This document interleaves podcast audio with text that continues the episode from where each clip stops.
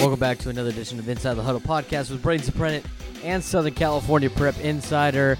Uh, we're about to start week three here, and before I recap week two, I just want to apologize to Tracy McNair and the Morse program um, because I had I interviewed Tracy McNair, uh, recorded it. We had some technical difficulties with the way the audio came up and, and I don't want to make it sound like we uh, we cut him out of the loop. We actually had him on. We had a good interview, and I'm bummed, honestly, as a professional, that that the interview is unable to be played because it was such a good interview with Tracy McNair, talking about the Unity Bowl, and he talked about uh, Shamar Martin and what a great kid he is, and and how he's uh, going on. To, he's going to be a you know big and better things. Uh, when it comes to uh, playing football and just off the field stuff with that kid, and how they're trying really hard to implement uh, the kids in the community and, and, getting them involved with the community and and, uh, he's trying to get all his kids to go to college and, and all the great things that that's happening with the Morse program on top of the fact that they're 2 and 0 they haven't given up a point yet and they've done uh, exceptional so far to start the year. So again, I apologize to Coach McNair. I want to relay a message real quick. Um, he said it during the interview. I want to make sure it gets out, even though we're not going to play the interview. Uh, the Unity Bowl between Lincoln and Morse every Thursday night with which what David Dunn, uh, the head coach at Lincoln, and Tracy McNair, the head coach at Morse, started a couple years ago when they allowed Lincoln and Morse to play each other again in football. They do a team meal every Thursday before the game between the two teams. They come together, um, they talk as a community, and they have some intermingling uh, to try to not make it, um, you know, as bad as it was potentially, you know, what it was in the 80s and, and the 90s and what have you. Um, but some of the Morse coaches are not going to be in attendance this Thursday. They're attending a funeral uh, for one of their, um, you know, fallen guys that they know over at Crawford. Um, and so we keep uh, the family in our prayers, and we keep the Morse coaches in our prayers. And, and they, they wanted to make sure they everybody knew that they were not attending because of um, you know certain circumstances and not for own personal reasons. So I wanted to get that message across, even though we didn't have uh, Coach McNair on in the next couple uh, minutes or so. We do have David Dunn on. He will talk about the the Unity Bowl and, and what it means to him. He'll talk about his upbringing when it comes to football, uh, playing at Morse, going to junior college, battling at junior college at a tough junior college making it to Fresno State and then being a draft pick in the NFL. And he talks about some of his NFL stories and, and what uh, some of the things he learned in order to, that uh, he implements as a head coach right now at Lincoln High School. We will talk to uh, Coach Howard Bannister of Chula Vista. He's got his team undefeated so far, 2 and 0. Um, he said the team has struggled in some aspects, but he thought the defense has played tough. He'll get into more of that uh, when we interview him. And then we have head coach of the Mater Dei Catholic Crusaders, John Joyner, joining us uh, talking about a big win over El Cap last week, bouncing back from the Ramona game in week one. Uh, and then his upcoming game against Bishops. He's got a great running back in Aiden Calvert. His dad, Art Calvert, played at uh, uh, he was a minor league affiliate uh, with the New York Yankees, so he's got some athleticism in his family. Uh, he's talking about his big day last week 19 carries, 215 yards, and a 37 35 win over El Cap. So he'll, talk, he'll break that down, uh, break down some of his players and the upcoming uh, challenges they're going to face in Bishops coming up on Friday. So those are the three coaches we got. In terms of the topic of the week and the town hall discussion between the coaches, we're talking running clock, and we're talking about – uh, the differences in, in whether you're pro or, or against um, the running clock rule. And, and, we've all been coaches, you know, I know you're listening. We've all been on both sides of that. And, and uh, we've all wanted the running clock. We're on the losing side. And we've all, you know, not wanted the running clock. We're on the winning side to try to get kids in. So I see both sides. I'm not that passionate about either side um, when it, in terms of, you know, picking a side. Uh, but uh, the fact of the matter is, you know, the big con – to the running clock is getting kids in that work their butts off, that practice hard every day, that put the work in. They're just not as talented uh, as some of the guys that are going to start and the guys that are going to play every Friday night. And that's their opportunity to play on Friday night and ex- do to live out the experience that we all loved and all experienced as, as high school players, playing under the lights on a Friday night, playing for your high school. Um, a lot of these kids work really hard to be part of that, and the running clock kind of ne- negates that a little bit and takes away some time that they have to be on the field. And I understand, you know, well, you know, you know they should just enjoy the time that they have when they're out there. But you know, I think you know the running clock kind of hurts that. Pros of the running clock are teams are trying to get out of there without injuries. Uh, the game's already over, obviously. Otherwise, they wouldn't put in the running clock. You're just trying to survive. And a lot of small schools are just trying to get out of there without any injuries. They're trying to get out of there, um, you know, not trying to demoralize any kids. It's a way to prevent, um, you know, other coaches from running out the score should they do that. So I understand both sides of it. And a lot of coaches will uh, understand both sides and they'll get into that. So let's talk about week two. Let's talk about what happened. Big game of the week, um, the best game of the weekend uh, by far. I mean, it was just a fantastic football game. Was Torrey Pines and San Clemente. Unbelievable job of the Torrey Pines Falcons. Great job uh, all around and, in rallying back, down nine points under a minute to go, or under two minutes to go rather, and they're able to score. Instead of trying to kick the PAT uh, to tie the game up, they go for two to try to get the win. And Gladnick tried to do that last year against Mission Hills. They came up short. They didn't get it last year. They come up short again. Didn't get it this year. They have time for an onside kick with 45 seconds left. They line up for an onside kick. They recover it. A couple plays later, they line up for a game-winning field goal. They drill the game-winning field goal uh, to obviously win the game. Uh, in a close margin against San Clemente. Unbelievable job of the coaching staff. I love the going for two uh, call that Gladnick did right there and it's a great win for San Diego. That's the highlight game of of the week. Um, and before I get into any other games, I just want to point out, yeah, it is it's it's a great win, and I think it's a it's a great win for San Diego, and it's a great win for Torrey Pines. But let's not just get carried away here that San Clemente is some world beater team. Okay, San Clemente is a great football team. Yes, I understand that. They'd probably finish in the top five in San Diego every year, but it's not like they beat Mission Viejo. They did not beat Orange Lutheran. They did not beat Mater Dei. They did not beat St. John Bosco. So I think we need to pump the brakes just a little bit on that win. Again, it's a really good win. I saw Chris Fore earlier on Twitter last week talk about how when's the last time a San Diego team beat a Division One Orange County team, and, and that's all fact. That's all true. They did beat a Division One Orange County team. Look at the MaxPreps ratings.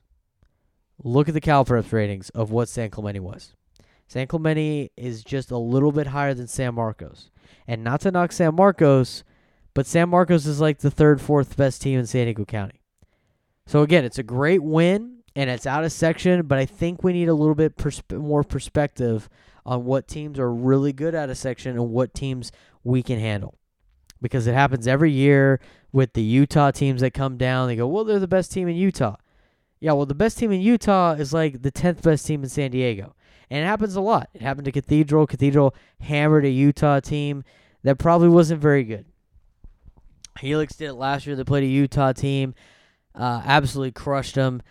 And I know they're a top five team in Utah, but you look at the rating, and they probably finished probably 10 in San Diego. So we got to know the differences between a really good team and a team that a San Diego team can handle. And you look at, you know, Helix playing Cajon. Cajon is a really good football team.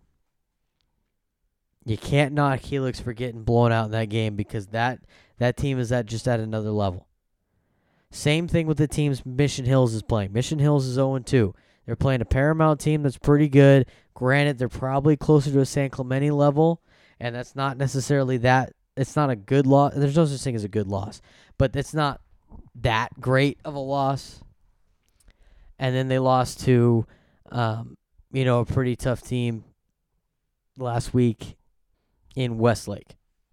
Westlake's a good football team. They're pro- they'd probably beat San Clemente. If I was putting money on the game, I'd probably put Westlake over San Clemente. San Clemente's good. Don't don't get me wrong. San Clemente is a good football team, and they produce quarterbacks but they're not the top of the Orange County.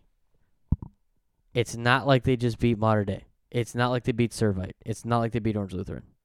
So I think we need to pump the brakes a little bit. Again, not taking anything away from the kids, not taking anything away from Coach Gladnick, not taking anything away from the coaching staff at Torrey Pines. They do a marvelous job. It's a great win for that program. But let's pump the brakes a little bit. Mission Hills has a tougher, way tougher schedule and opponents that they're playing. If they beat Chaminade on Friday, I'm gonna lose my mind a little bit more than when I saw the news that Torrey Pines beat San Clemente. And I know I picked San Clemente on this podcast to win. I ended up changing that pick on another show uh, that I was a part of. And I ended up picking Torrey Pines. And off the record with the other San Diego Prep Insider guys, I picked Torrey Pines. Um, so I'm hurt. I'm, I'm kicking myself that I didn't pick him on the podcast officially. So I'll take the L for that. Uh, but I wasn't shocked that Torrey Pines won that game. I was shocked the way the game ended. The whole football game, but I wasn't shocked that they won. Uh, moving on to the rest of the top 10, Eastlake hammered Hilltop last week. Uh, wasn't surprised by that game. Lincoln comes at number 9 in the Union Tribune uh, top 10. Uh, that game shocked me. Lincoln should not be in any ball game with San Diego High. And I know Charles James. We had him on last week. He's done. He did an unbelievable job. We'll talk to David Dunn in just a little bit about the job that Charles James did as a f- head football coach. Uh, but Lincoln has way more athletes. Lincoln has more players. Lincoln should be able to handle San Diego High, especially after that Bloomington win. So that shocked me a little bit. But hats off to San Diego High for giving a run for their money. And I don't think uh, Lincoln was. Uh, and I know the coaches were ready for it, and I knew they were ready for it uh, for the game in, in terms of you're not taking the team lightly. I don't think the kids were geared up for that game. I thought they think I, I think they think uh, they thought that they were going to come into the game absolutely roll over San Diego High that only has about 26 guys on their football program or on their football team. That game shocked me. Uh, that was a that was a red flag for me when it came to, to Lincoln. But I think Lincoln's going to figure it out. They got a tough game against Morse this week. Mission Hills, uh, they're playing a tough team this weekend in Westlake. That's a tough battle. I, Coach Hauser over, almost overscheduled this year uh, with the team, and I, I love the fight, and I love uh, the the taking on a challenge of playing these top time Southern Section squads, but if they had the team they had last year, this year they'd be hanging in the they'd be winning those football games. Team they have this year, they're taking some L's, and it it only gets worse from here. They got Chaminade on Friday. I don't think there's any chance that they're going to win that game. I hope they do for the sake of San Diego, and I hope I'm giving them some billboard material right now. But there's no no shot in heck that they're going to win that football game. They just they just the Chaminade is just too good. And I hope I eat my words next week because I'd love to see I'd love to see San Diego win games out of section. They not they're not winning that football game. They'll probably drop out of the top 10. They probably won't make the open now because of the schedule, but I'm telling you right now, you better watch out in Division 1 because Mission Hills is going to be able to handle some San Diego's teams after the brutal schedule that they played. Look for them to be a dark horse in the Avocado League. As I go through the rest of the top 10 according to the Union Tribune, St. Augustine jumps in now. Uh, they're 2 0. They beat Bonita Vista, who they should have rolled, and they did roll, and Santa Fe Christian. I'm not that impressed with those two wins. Loyola this week, they beat Loyola this week. I'm impressed. Look out for St. Augustine if they win this week against a, a Mission League school in Loyola. And it's turning into a nice little game for them every year, uh, traveling up and down uh, with Loyola of Los Angeles. So that's a good tester game this weekend. A lot of good games this weekend in terms of, of teams playing out of county. Uh, Cathedral Catholic uh, hammered El Camino. Uh, you had that, uh, you know, ordeal and that article that was uh, written on that other news site, and uh, it, kind of pissed some people off. And Cathedral Catholic proved why they have the quarterback that they have, and, and why you know that game played out the way it did. Sean Pomo, unbelievable job. It looks like he's back. Looks like that injury is not going to hamper him too much. He looked unbelievable. The offense was clicking. Uh, defensively, they were able to shut down El Camino. I don't think. I think El Camino's in trouble. I was shocked that they beat Point Loma. I um, they got a brutal schedule. They got to play Eastlake coming up. Uh, they got a lot of good teams that they got to play, especially in their league. It's going to be tough for them to find another win uh, coming up in the next couple weeks. Let's get quickly uh, before we uh, get to Coach Dunn. Uh, San Marcos beating Grossmont. I'm not shocked at the result. I'm shocked how the game played out. I didn't think Grossmont had enough to beat San Marcos, and they didn't, obviously. But uh, they jumped out to a 21 uh, nothing lead and just, you know, blew it essentially. Uh, they just kind of the wheels fell off, and San Marcos started getting hot. And San Marcos is a good football team, but they're not that great. Uh, they're not uh, the team that should be able to rally from from that deficit, um, and, and, that to me was a telling game. It tells me that Grossmont is not quite uh, there yet, and it tells me that San Marcos has some things to work on before they get to Avocado League play. Uh, we get to Helix. Helix bounced back after uh, a loss to Cajon. They beat Arroyo Grande uh, pretty soundly last week. Madison hammered uh, Bonita Vista last week. I wasn't shocked. La Costa Canyon beat Vista again. Wasn't shocked. And then that big Torrey Pines win over San Clemente. So that's that's my recap of last week. Let's get into uh, this week's coaches podcast. We're gonna meet with David Dunn, the head coach of the Lincoln Hornets, next on Inside the Huddle with Braden Soprenet.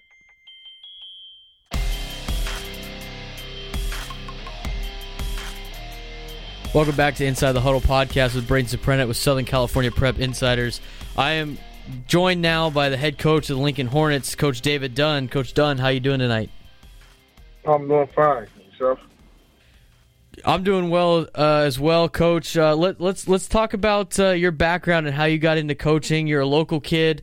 Uh, you went on to play college football at Fresno State, and you were able to play in the NFL, which is such a great achievement for anybody. What what? How did you transition from being a player into becoming a coach? Um, you still have a passion for the game. Um, you know, as, as, a player, you're around it. You're doing 24. You're doing football 24/7, pretty much, and it becomes a part of your life so afterwards, um, you know, it only was fitting to get involved. I had my uh, my son was playing, and a lot of my nephews were playing. So I ended up just being around them and starting to teach and coach them the right way, and just caught that coaching bug, and it just went on from there. Let's talk about your journey uh, as a player after high school. You know, you went to junior college, then you transferred to Fresno State. How was that tr- transition for you from junior college to you know college ball? Um, it's definitely it definitely was a transition. The, speed of the game was faster. Um, you know, there's a lot more talented guys out there coming to the uh, junior college level, playing on a um, you know playing on a level that was extremely competitive at Bakersfield Junior College. It was, it was a place that that um, you know they, they averaged about seven to eight thousand fans per game for, at a JC, so that was really big. Um, so you know, it was it was it was a pretty good transition though. Let's talk about being drafted in the National Football League. You went in the fifth round, pick number 139. How was that day for you? Describe for us what was going through your head and how excited were you when you finally got that call? Oh man, that day that's a that's a long drawn out process. You know, you sit and you wait and you wait and you know you just is waiting to hear your name get called. But um, it's very exciting. Um, at the same time, it's, it's very stressful. But it was, um, you know, I, I was at home with my family, and, and you know, when I did finally get that call, I mean, just, just uh, overcome with joy. You know, just extremely happy and blessed. Um, you know, to be a part of uh, the NFL draft and, and actually having my name called on, on draft day. Um, it was great for me and my family. Let's talk about your time in the in the National Football League. Your first couple of years you spent in the AFC North. A lot of cold weather games. How was it for a, a California boy playing up there in the in those uh, cold weather environments? Well, I was shocked, man, when I ended up getting drafted by the Cincinnati Bengals. Uh, it was kind of funny. I didn't um, I didn't know anything about Cincinnati besides the TV show WKRP in Cincinnati. That was the only thing I ever knew about it. Um, so I was uh, I was kind of wondering what type of life was, I going to have and experience out in Cincinnati. But it ended up being a, a you know a good city. It was a, I had a great time. A friend of mine, Darnay Scott, was already on the team, and it was just um I mean had a, had a really good time out in Cincinnati, just learning the city and learning the game and being a part of some really good guys. What was your favorite memory? And it could be playing for any team in the National Football League, but your favorite memory as a player playing at the highest level. Um, favorite memory was probably playing in um in Oakland. Um, you know, being a part of a squad with um with Tim Brown and Jerry Rice and Andre Rison, and they had a, had a lot of um, Hall of Famers on their squad. Um, being out being out there with um, you know Charles Woodson and, and just you know having a relationship with these guys and spend, spending time with them on a daily basis and competing and working with them on a daily basis, that was just amazing. You know, when I sit and tell my kids, my team now, that um, you know how Jerry Rice was actually tutoring me and and having dinner at Tim Brown's house every Wednesday, and you know all the little tips and things that they gave they gave me along the way. Um, you know, it's, it's priceless. Let's let's transition from you know your playing days to your coaching days. What what were some things you learned as a player that you know you incorporate as a coach right now at Lincoln High School? Um, definitely just commitment to excellence. Um, showing up every day, preparing, um, preparing the proper way. Don't take, not taking any shortcuts, and just um, like I said, on a daily basis, preparing yourself to go out and, and do the job to, to the best of your ability, and and never forget to have fun. You know, um, football. The, the more you get into it, it becomes more of a business. But you can't forget to have fun and enjoy yourself while you're out there. Remember why you still play the game. Let's talk about your squad this year. You start off two and zero oh uh, start already, and you got some good players. Uh, you know, highlighted by Don Chapman, who uh, is a kid that's that's going to Colorado. What can you say about the player he, he is, and some of the other players you have on your team this year? Um, you know, it's a pleasure to coach. Um, you know, players like Don Chapman and Jamal Monroe, guys that are that are extremely committed to um, you know, they're committed to the sports. They have great work ethics. Um, they guys that show up every day and just love to compete. I think that's the funnest part. Is I don't think no one never looks at you know the time. You know, these guys just want to compete all day long, and not only on the field, but in the classroom and everything that they do. They want to be really, really good at it. They ask the right questions. Um, and they're willing to do whatever it takes to to to become really really, really good athletes. So I'm, I'm really impressed with having guys like that. To Ray Kirkland, another is, is another guy. Um, I've been very blessed and fortunate to come across. Um, you know, when they think of Lincoln High School, they really don't think of academics and and things like that. That's kind of what I got. The feeling I got when I first became a coach there. You know, but these guys, they they go after it. You know, we're in week we're on our second or uh, third day, second day of school, and you know they're taking two and three AP classes, and you know just uh, coach, um, you know, have this many AP classes this year and this semester, and I'm working towards this, and think I'm shooting for this goal here. I mean, it's really, I'm really pleased with the way they're accepting the challenge of being student athletes. You know, they accepted the challenge last week. You go down 13 nothing to, San Diego High, but your guys don't they don't fold under pressure. They rally back, you know, they get the win. What can you say about the resiliency of, of your guys, you know, being down early but then being able to pull out a win last week? Well, well first I want to give a shout out to um, to my nephew Charles James and um, Stephen Cooper, man, who, who they just they did a really good job preparing that San Diego High team.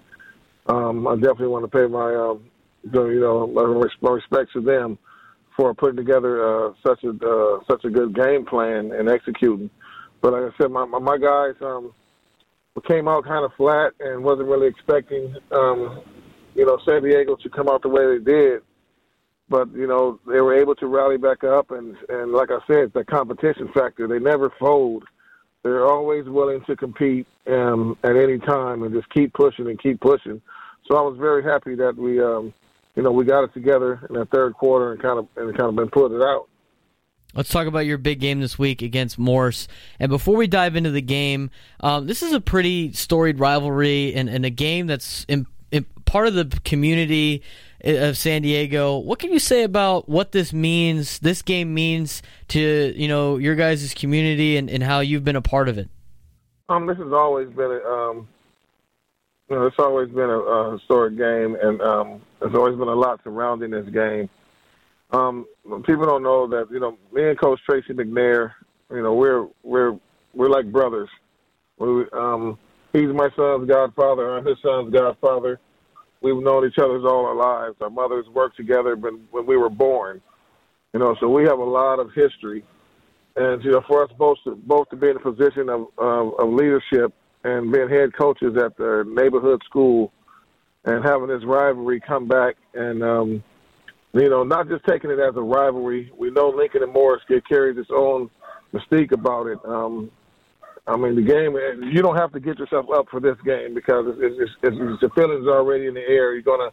We know it's going to be a competitive game, but the fact that we're coming together and you know calling it the Unity Bowl and having a team dinner on Thursday. Um, we come together on Thursday, both teams and coaching staffs, and for the third year in a row, we'll have dinner together. We'll pray together. We'll sit and talk and and laugh a little bit on Thursday night before we compete on Friday. And I think that's showing a lot um, for the community that we can still um, compete have a great competition, but still get along and have a respect for each other, um, which is something that our community definitely needs to know. That that's I love the way you guys are doing that. Uh, the team meal with the other with uh, Morse. Uh, that's that's that's uh, that's great to do. And let's talk. You know, you guys, are, you and Tracy are close. So, uh, is there any extra motivation for bragging rights when it comes to that game?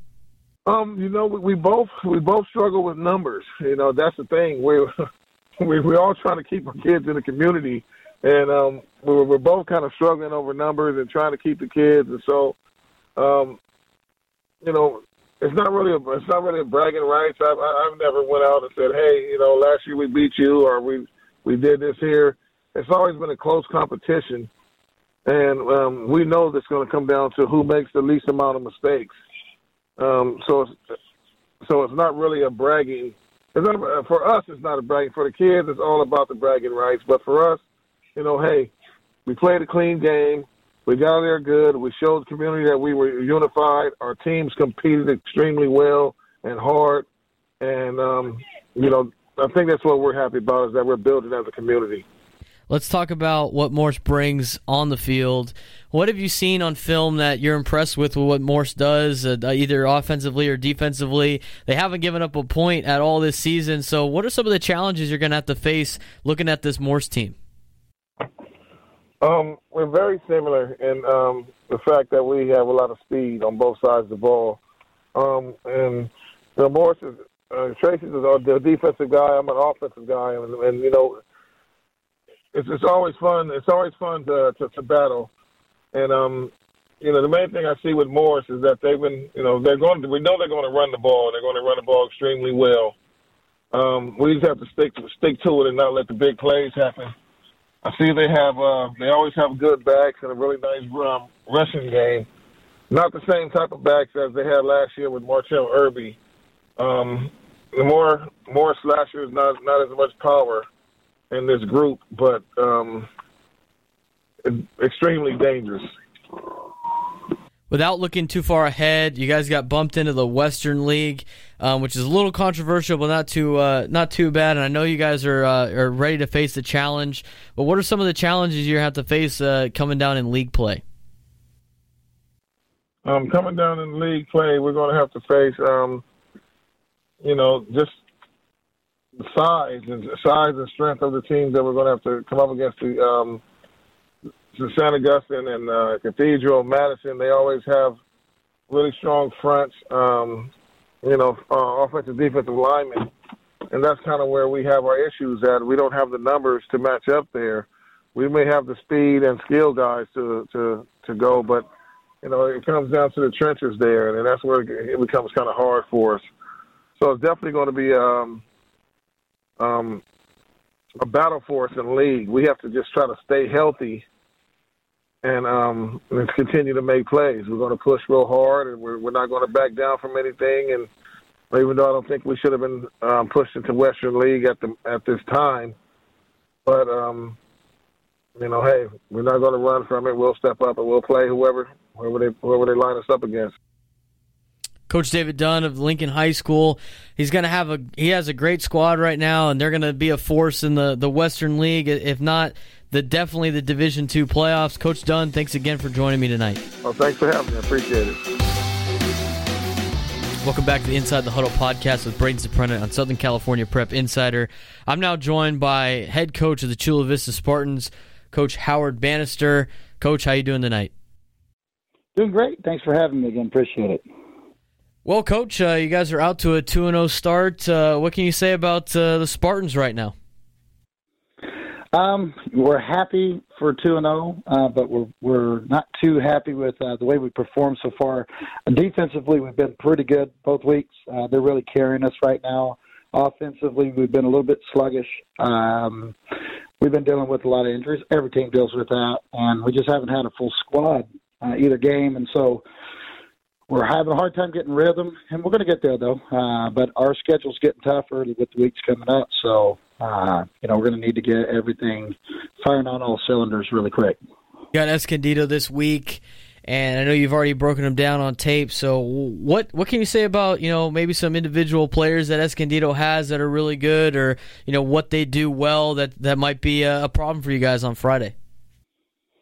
Uh, you know, it's interesting. I've traditionally run a lot of I formation. Um, tried to get away from it a little bit this year, but with the injuries, we kind of went back to it. Escondido's a great I formation team, so I think it's going to be a battle in the trenches this week. They got uh, two really good corners uh, that are very athletic. That were, you know, they went and held their held their own against uh, some of the Mira Mesa wide receivers last week. Uh, I think it's going to be uh, a tough you know, slug them out game in the trenches. And uh, whoever can run the ball better, I think, is going to end up winning the football game. Let's talk about you know last week twenty to seven victory over Mount Miguel. You know Troy Stars is a famous coach for you know over at Helix and in Orange County. What what can you say about how it was going against a, a coach like uh, Coach Starr? Well, it was an honor. Uh, you know he's kind of in the sh- same shoes I was in last year. Uh, he came in to a program, uh, and uh, he's doing, you know, he's putting installing his own vision into it. And uh, I know it's different from what he had when he was over at Helix, but you know, you could tell those kids played hard. Uh, they worked really hard the whole game. Uh, I know those numbers aren't deep right now, but uh, I never saw any quitting any of those kids. So um, they they got a bright future. Uh, he's got a great freshman staff. I was able to meet those guys when they came to our house. Uh, so he's going to do a great job. But it definitely was an honor. Uh, you know, that guy's resume speaks for itself. What what are some players for Chula Vista right now? And I know you said your defense was carrying you, but who's uh, overall impressed for the Spartans um, out of, in your eyes? Well, I'd say you know we have one kid in particular that's played very well both sides of the ball. Uh, Dylan Sally, he's uh, he's uh, leading us in tackles right now with uh, 12 tackles on the um, first two games. Uh, he's averaging six tackles a game, and, and our next three guys all have six tackles total. So he's done well on defense, playing safety for us, and so he plays in the box a little bit. We're playing a four-two-five, so he gets in the mix a lot. Uh, and then he's also one of our wide receivers, uh, and he's got 56 yards receiving so far. Uh, so, and he's also a kick returner for us. So he's he's really busy. He's had a really good season for us so far. We're expecting him to continue. Um, we had a, a Andre Stewart who replaced Kajon Duncan had a really good first game and uh, rolled his ankle at the end, uh, third quarter against the La Jolla Country Day. Didn't play last week. We're hoping he's going to be back this week. He was really starting to shine, so we're hoping we're going to get him back. Uh, and then uh, we've had a lot of sacks so far. We've nine in two games, uh, led by one of our captains, Philippa Toilolo. He's got four. So I know other guys have been doing well, but those guys are really standing out right now you're talking about running a 4-2-5 defense and you know I spent time at TCU and that's what Gary Patterson runs and it, it works wonders for him. Why why why did you guys run the 4-2-5? What stood out to you as, as being a defense that you wanted to run? Well, uh, I think I told you last time I, I was scheduled to be the coordinator at Otay Ranch, and uh, before I got the job at Chula Vista, and I came over, and uh, me coming in so late last year, and I, I brought in Eddie Ortega, our DC. Uh, you know, when I first came over, it was so late. I said, "Look, we're gonna have to run what I know." And uh, so we brought over a lot of my terminology. We of ran 50 front last year. That's what I've been running for a while. And in the off season, uh, Coach Ortega basically said, "Look, I think with the personnel we got coming back, this is going to be better for us. Uh, we're going to meld the, you know, the terminology that we've had uh, with 50 last year, uh, and you know, he, he made a great case for it. And sometimes the best thing a head coach can do is get out of the way of good ideas. And uh, so it has. It's worked really well. Uh, we're not the biggest team up front, but those guys get after it a little bit. But we've got some pretty good athletes. Uh, so why not get them all on the field? So we're pretty happy with what we're doing so far with it. Uh, we can have hybrid coverages. Uh, we can change our looks, disguise things really well. So and get guys in the box when we need to as well. You said you're, you know, not firing all cylinders offensively. What are some of the things that, you know, individual drill wise that you can improve on for, you know, to help your offense get things going? And any any advice you'd give other coaches that are having the same problems as you? Well, um, offense is always. I tell people all the time. It takes eleven guys to work every single time. Defensively, someone makes a mistake up front, someone behind can can fix that problem. Uh, and I think you know, I know there's some other teams out there that are, that are clicking pretty well, but for us, uh, you know, we just had a couple of injuries. Uh, we we started with a quarterback. We actually changed our quarterback in the middle of the third quarter. La Jolla Country Day, and that kid came in. One of our juniors came in and really lit it up pretty well. So he's pretty fired, and then he pulls a groin uh, Tuesday of Mount Miguel. So we went back to our original starters. So we just have a lot of moving pieces. A couple injured running backs, injured wide receiver. Um, so for us, you know, the big thing is is stay at it. You know, both of our tackles are sophomores. They make some mistakes on occasion, which you're expecting to do. But the big thing is, is uh, you know, keep the carrot in front of them. Uh, keep driving.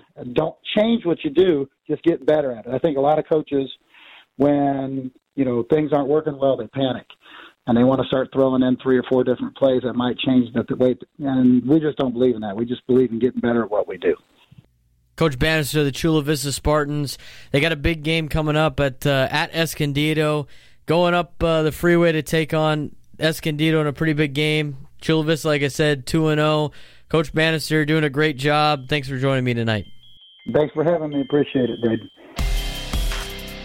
Welcome back to Inside the Huddle podcast with Braden Soprenet. I'm joined by John Joyner, the head coach of the Mater Dei Crusaders. Coach Joyner, it's great to have you on yet again. Yeah, thanks for having me. So, Coach, let's um, you know, I have every coach on on this Inside the Huddle podcast, and they give me their breakdown or you know their coming of you know being a coach. Talk to us about how you decided to become a coach and why you got into coaching. Um, I was.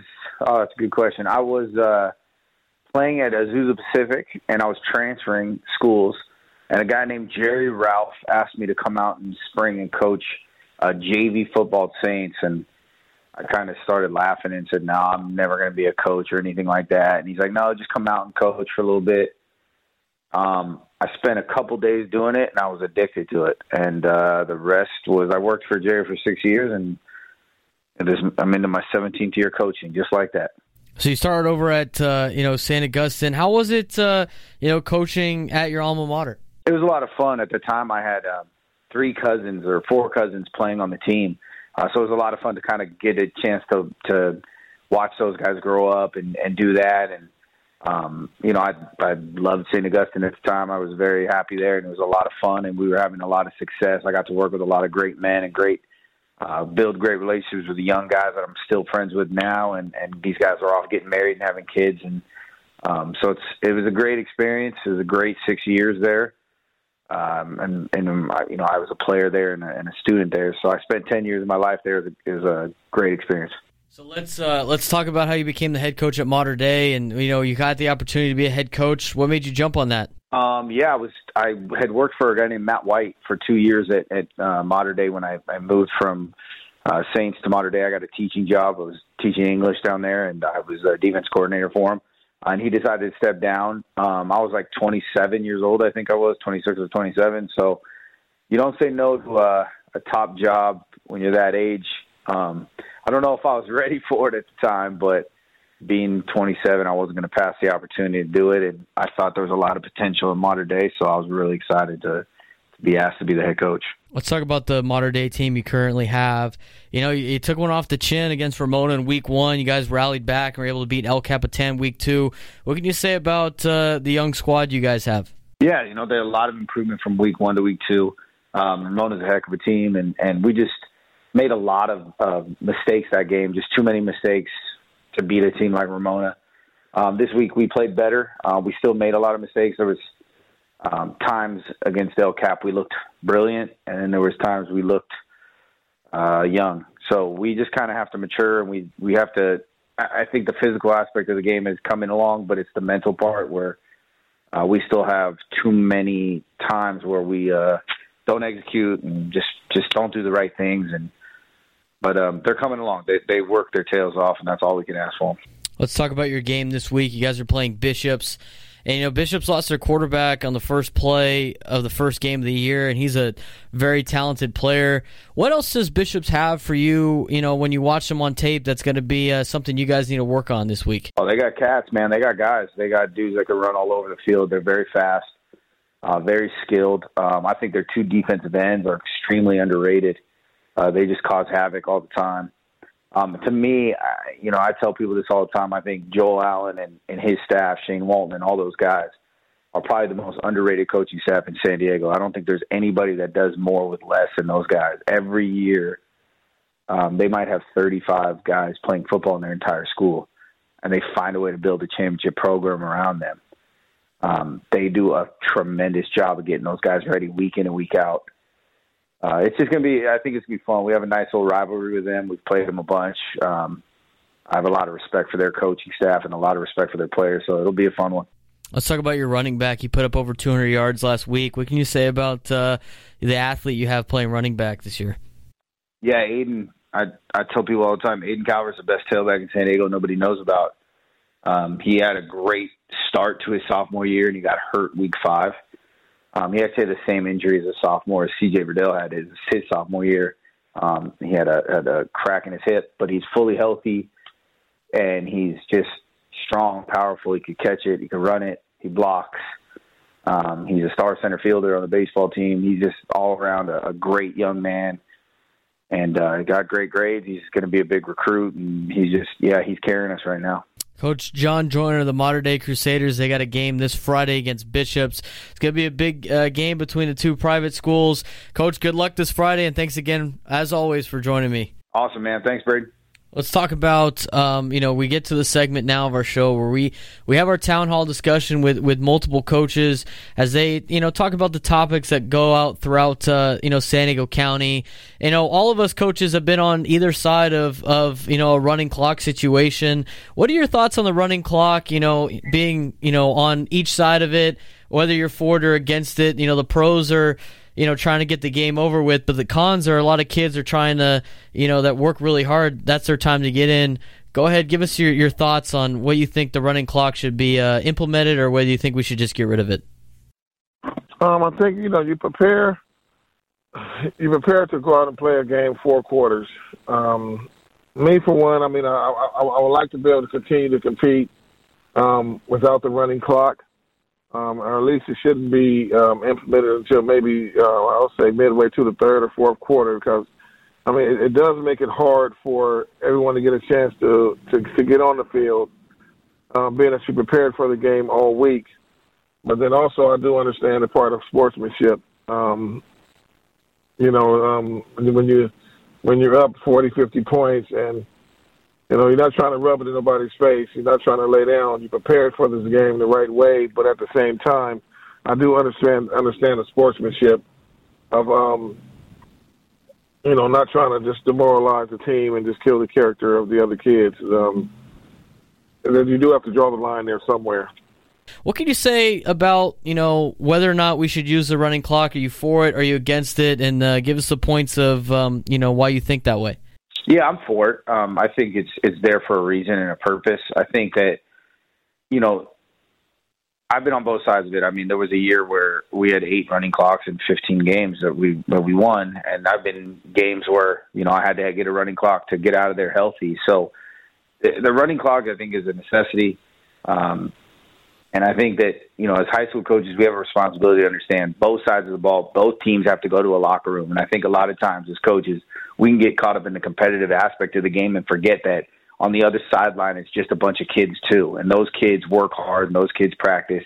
And those kids didn't show up to get humiliated. Um, and I think as, as, as adults, it's our responsibility to you know, always kind of keep that in mind when we're playing an opponent that we're outmatched, you know, or we're overmatched or whatever it is. And, you know, those those kids don't want to get embarrassed in front of their parents and they don't deserve that either. So we should just respect each other, get out of the game healthy and then get on to the next week. And there's a lot of pros and cons because, you know, all of us coaches have been on, you know, both sides of uh, you know, that running clock. Give us your take on, on whether or not, you know, CIF should use the running clock or, you know, maybe they should just get rid of it altogether. Well, uh, my my take on it is I think it's an okay thing to have at the varsity level, um, just because uh, you know I go back to and like you said, you know all of us have been on the receiving end or the giving end of that on occasion. Uh, I know last year we were playing Eastlake and we really were not physically matching up well with that team. We played a really good defensive game against them. Uh, it was seven nothing at the half we get into the third quarter, and all of a sudden we've got four injuries to two way starters. And so I was really happy that the score all of a sudden went out of control and we was able to get a running clock. So that that helped us. But I think uh, getting rid of the running clock at the lower levels uh, I'd be a fan of that unless the coach is going to request it because that's really your developmental areas. And so if you do have an out of control game down there, uh, you know, getting those extra guys in there and getting them experience, that's the whole purpose of JV and novice and freshman teams anyway. I'd be a fan of not seeing it there. But uh, varsity level, uh, you know, sometimes you need it. Thanks again to all the coaches that joined me today David Dunn, uh, Howard Bannister, Chula Vista, John Joyner of Mater Dei, and of course Tracy McNair. Again, I apologize uh, to what happened with the tape. Uh, we're gonna get you on again uh, coming up in the next couple weeks for the podcast. Um, let's talk about what they said. They, you know, a lot of good points, and most coaches are ended up being for the running clock in, terms of you know just trying to get take guys stay healthy. And I'm cool with that. I agree with that as well. Um, the only thing I, I have a soft spot in my heart for is, is the kids that work really hard um, and they want to play uh, on Friday nights, and the running clock kind of hampers their time to play. But um, you know that's the only uh, upside do I that I have uh, for not having the running clock. Let's get into this week's game picks. Um, we're gonna pick every game in the top ten as well as uh, a handful of others that uh, stick out to me. So let's start with Eastlake. Eastlake starts with uh, Santiago from Corona. Uh, battle of two one-on-one teams. I'm gonna go with Santiago on this one. I think they're gonna be too much uh, for Eastlake. Uh, then we get to Lincoln and Morse. Uh, the Unity Bowl, Lincoln comes in at number nine in the county, according to the Union Tribune. They're 2 0. Morse is also 2 0. Uh, this, this, is my favorite game of the weekend. This is the game that I think is going to be the best game this weekend. Morse is, hasn't allowed a point yet. They love run, running the ball, ground and pound type uh, football team. And then Lincoln runs spread, and they got a lot of speed, and they're going to try to air it out a little bit more than Morse does. Look for a pretty back and forth football game. I'm going to take the Lincoln Hornets in this one. Mission Hills, number eight team, according to the UT. They're 0 2. They're playing Chaminade. I said earlier in the podcast, I think there's no way Mission Hills wins this game. Um, I'd love to see them do it, but I don't think they do it. Chaminade uh, is going to win this game and win this one big. St. Augustine at Loyola. They're traveling up to Los Angeles. A battle of uh, two undefeated teams. St. Augustine's 2 0. Loyola's 1 0. Tough matchup for St. Augustine. It's going to be tough for them. They're going to try to win it for their uh, president of um, the school who uh, just happens so happens to be the ex-president of Loyola up in uh, L.A. Uh, so we'll see how this one goes. I'd love to see St. Augustine win, but I think Loyola gets this one uh, this week. Cathedral Catholic at Serra Gardena. You know my connection to Cathedral, so I won't pick this game. I'd love to see Cathedral Catholic win, but I'm just going to say this: it's going to be an uphill battle to climb. San Marcos two and zero oh versus Oceanside. I think San Marcos completely rolls Oceanside. I don't think Oceanside really has that many pieces. I know I, I, there's a lot of hype behind Oceanside and, and Beecham up there uh, running the ball and, and, throwing it around, but to me, uh, Oceanside is not what they were uh, five five years ago. They're a different football team now. They're a different football program, giving San Marcos in the first Avocado League action of the year. Helix at so- or against Saguaro in the Honor Bowl. Helix is going to have their hands full. And Helix remembers Paraclete last year that uh, beat him in the Honor Bowl, uh, a team that was not as uh, high as the division as Helix, a team that is very good and probably Helix's caliber anyway. Saguaro is the same thing. They're a team that's probably around Helix's uh, uh, caliber. They're a top program in the state of Arizona. It's going to be a tough matchup for them. I, I'm I'm picking Helix in this game. I think Helix gets it done. Madison going El Cap. Uh, I'm not really going to say anything too much about this game. Madison should roll El Cap pretty easily. A game uh, between 2 and 0 Madison and 0 2 El Cap. Give me the Warhawks big in this one. La Costa Canyon at San Clemente. I got San Clemente by 17 points. I think San Clemente uh, bounces back, and I think they t- uh, swing back at San Diego after San Diego knocked them off last week. They got to be disappointed after having a nine point lead in under two minutes and letting that one slip away. Look for La Costa Canyon to take the L uh, by a couple touchdowns as they travel north to San Clemente. Torrey Pines at Olympian, uh, battle between two wing T programs. I'm going to take Torrey Pines in this one. I think Olympian hangs in the game a little early because uh, they're a scrappy bunch and they're coached well, but uh, Torrey Pines is going to pull away uh, late, if not uh, in the second quarter. Uh, let's get to some other top games outside of the top 10. Rancho Bernardo at Valley Center. Um, I'm going to take Rancho Bernardo in this one. I think they're uh, they're a team that uh, a team to be reckoned with. They looked really good against uh, Madison. They probably should have won that game. Just came up a little short. I think they get it done at Valley Center. They do have to travel up the mountain, uh, but uh, we'll see how the game goes. Give me RB in this one. Vista at RBV, a battle for Vista. Two one-on-one teams. They got Dorian Richardson of RBV. Vista is coming off a 27 to seven loss against La Costa Canyon last week. Two teams that are pretty evenly matched when it comes to the Cal Preps ratings in San Diego County.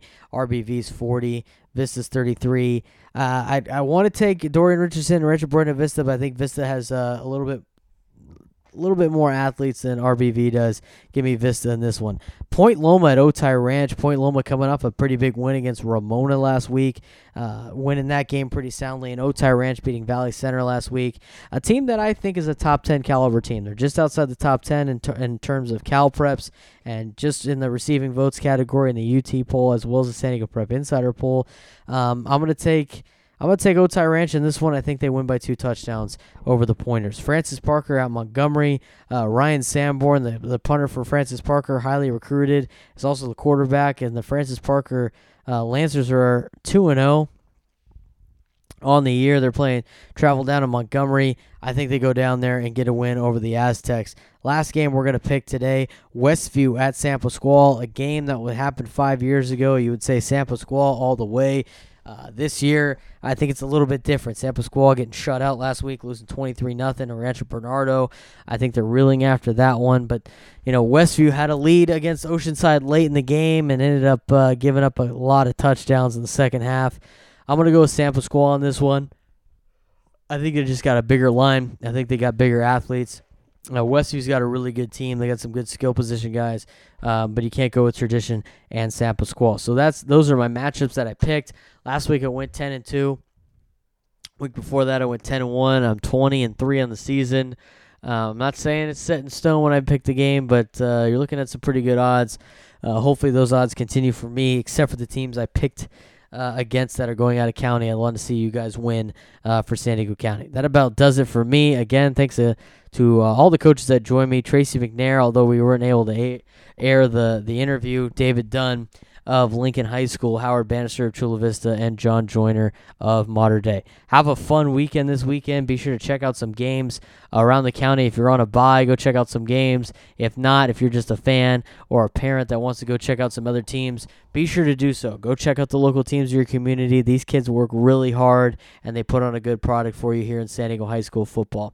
I'm excited for this weekend. It's going to be a big weekend of high school football again. We will see you next week for another edition of Inside the Huddle. Be sure to check out all our stuff on iTunes and SoundCloud and anywhere that we have all any of our um, our postings on Twitter, Instagram, Facebook, uh, and on the website on Southern California Prep Insider.com. Be sure to check out our football podcast um, that I am a part of every week. Uh, it's hosted by Christian Pedersen, Tony or Tony, uh, Tommy Morris, and uh, Noah Alexia. Uh, as well as myself, giving a breakdown of high school football the week. We recap everything and go more in detail when it comes to the player instead of the coaches. So be sure to check that out. Um, for myself, Braden Soprenet, it's been a good show today. Uh, we look forward to seeing you guys next week on Inside the Huddle podcast with Southern California Prep Insider.